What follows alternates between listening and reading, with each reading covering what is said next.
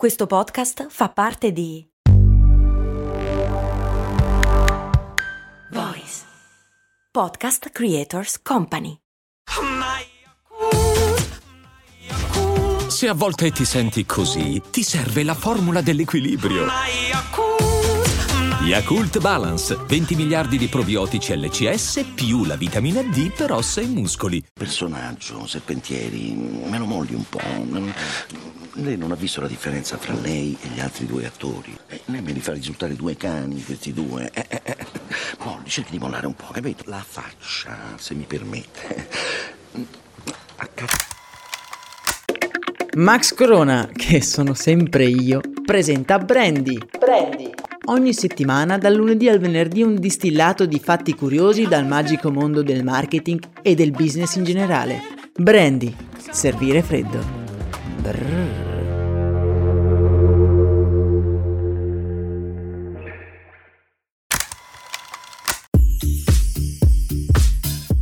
Bentornati amici miei, quella che avete appena sentito è una battuta estrapolata dalla serie tv Boris, ormai un prodotto di culto televisivo del nostro paese che prende in giro il modo tutto italiano di creare una soap opera. Se non l'avete vista ve la consiglio perché è davvero molto divertente. La dovreste trovare su Netflix se non vado errato e io ne ho guardata proprio una puntata ieri sera e così preso dalla noia mi sono domandato ma perché le soap opera si chiamano proprio così? E come diamine fanno ad esistere ancora? Ancora ricordo i pomeriggi passati con mia nonna a guardare Beautiful. Non ci ho mai capito niente, ma forse, come vedremo tra poco, è anche quello, il loro segreto. Tenetevi forte perché oggi andremo ad analizzare uno dei prodotti più incredibili dell'intrattenimento. Iniziamo subito col definire che cos'è una soap opera e che cosa la differenzia così tanto da una serie tv per così dire, moderna. Diciamo che questa domanda si può riassumere con una sola parola, gli skei, i soldi, come dicono in Veneto, il budget. Le soap opera hanno meno budget, mentre le serie tv di oggi hanno vagonate di milioni da far impallidire niente meno che Rockefeller. Ma questa, obietterete voi, non è una risposta da noi. Cerchiamo quindi di andare un po' più a fondo nella questione. Guardando la definizione di soap opera, fiction, telenovela, serie tv, eh, più o meno grosso modo si possono definire dei sinonimi e si riferiscono, come tutti sappiamo, a un prodotto televisivo in cui una macro trama viene divisa in tante piccole sottotrame, divise a loro volta in tanti episodi somministrati al pubblico ad intervalli regolari più facile a farsi che a dirsi quasi. Ma quando è nata questa incredibile forma d'arte contemporanea? Il primo episodio di una soap opera va in onda il 20 ottobre del 1930. Proprio all'indomani della grande crisi finanziaria del 29, infatti, la stazione radio WGN chiede all'attrice Irma Phillips di creare uno spettacolo quotidiano di 15 minuti dicendole che deve trattare temi su una famiglia. Sempre molto specifici questi produttori. Questi episodi poi andranno in onda durante il giorno. Il risultato è Painted Dreams, la prima soap opera della storia che effettivamente andrà in onda sulla radio e non sulla tv. La Philips poi rivendicherà in tribunale la proprietà dell'opera lasciando la radio che l'aveva lanciata e fondando un'altra stazione radio rivale, ma forse questa è un'altra storia. Ora, Painted Dreams andava in onda 5 giorni a settimana durante il primo pomeriggio o al massimo a tarda mattinata. Un orario molto particolare, un po' strano, ma allo stesso tempo perfetto per un pubblico molto chiaro. Le casalinghe.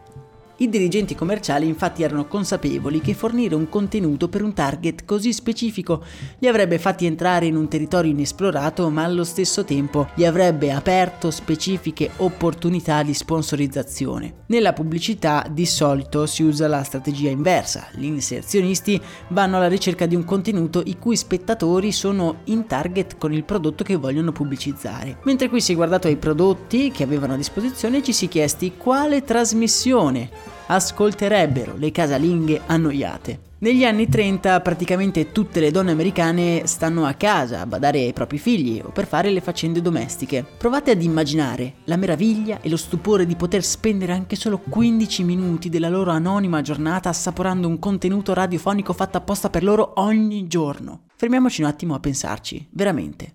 All'epoca la noia è un componente molto importante delle giornate non ci sono tutti i contenuti che abbiamo oggi per riempire gli spazi vuoti delle nostre vite. Quei 15 minuti diventano la salvezza di molte casalinghe che aspettano ansiose un nuovo episodio e hanno qualcosa di cui parlare con le vicine.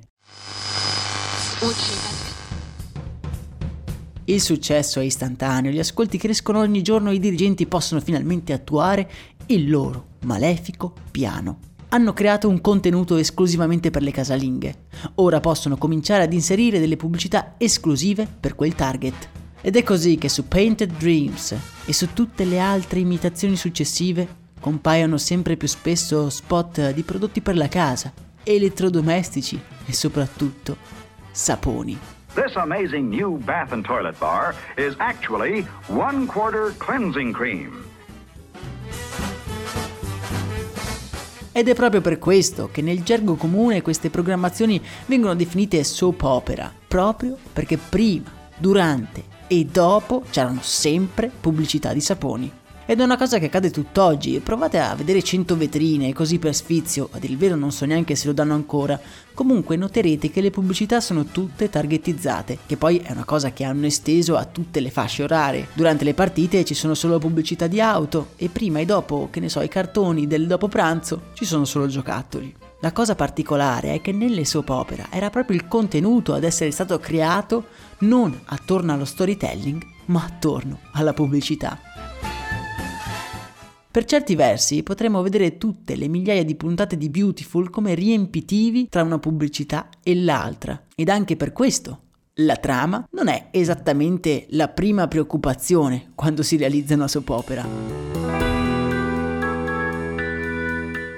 Negli anni questo prodotto è rimasto praticamente invariato fino al 2000, con delle rare eccezioni come per esempio la serie cult Twin Peaks, che comunque già dalla seconda stagione ondeggia pericolosamente sui dettami della classica soap. Ma quali sono questi dettami? Il primo è sicuramente preferire la quantità alla qualità. Serie come Beautiful o Sentieri hanno decine di migliaia di episodi decine di migliaia. Questo vuol dire che ogni anno le troupe giravano quasi 300 episodi, praticamente 5 a settimana. Ma vi rendete conto cosa vuol dire girare un episodio di 30 minuti al giorno? È ovvio che la qualità della regia, delle luci della recitazione non è il massimo. Interessante notare come le soap non siano disegnate per finire. Se vi rendete conto, i personaggi sono inseriti per far continuare all'infinito la storia. Perché c'è una cosa cosa in cui le soap opera hanno fatto veramente scuola ed è creare l'attesa, il cosiddetto cliffhanger. Ogni puntata finisce con una rivelazione scioccante che costringe il nostro cervello a volerne sempre di più. Altro elemento caratterizzante sono poi le luci. Le luci delle soap opera sono sempre troppo accese, troppo alte e conferiscono quella sensazione tipica di star guardando qualcosa con un retrogusto scadente. Questo perché di solito nel cinema, come nelle moderne serie tv, si illumina il set per poi girare la scena, per poi rismontare tutto e rimontare tutto l'armamentario in un'altra location che poi verrà illuminata a sua volta. Per ottimizzare i tempi, però, le troupe dell'epoca illuminavano a giorno tutto il set, così non dovevano stare lì ad aggiustare ogni volta la luce. Basta con la fotografia da fighetto, capito? Voglio che apri tutto. Voglio che smarmelli. Ovviamente il genere delle serie tv oggi è molto diverso, molto spesso non vengono più somministrate al pubblico in forma gratuita e la pubblicità non è più il modello di business su cui si basano piattaforme come Amazon Prime Video oppure Netflix, o almeno per ora, perché non si può mai sapere cosa può succedere. D'altro canto però le tecniche come i continui cambi di trama e la spasmodica aspettativa sono rimaste tutt'oggi. Non è vero, casa di carta? Io le guardo sempre con un certo sentimento nostalgico. Eh, mi ricordano i pomeriggi passati con mia nonna e vi giro la domanda a voi. Vi ricordate un momento particolare di una vostra soap opera che avete seguito? Fatemelo sapere nel canale Telegram che trovate in descrizione. Io eh, invece vi saluto e ringrazio in particolar modo Laura eh, che sulla pagina TP ha supportato generosamente questo nostro appuntamento mattutino e vi ricordo che il link per supportare e accedere alle relative ricompense lo trovate in descrizione. Quanto a oggi mi sa che mi guarderò una puntata della signora in giallo per pranzo. Ah, quella sì, che è una serie tv coi fiocchi. Buona giornata a tutti, un saluto da Max Corona.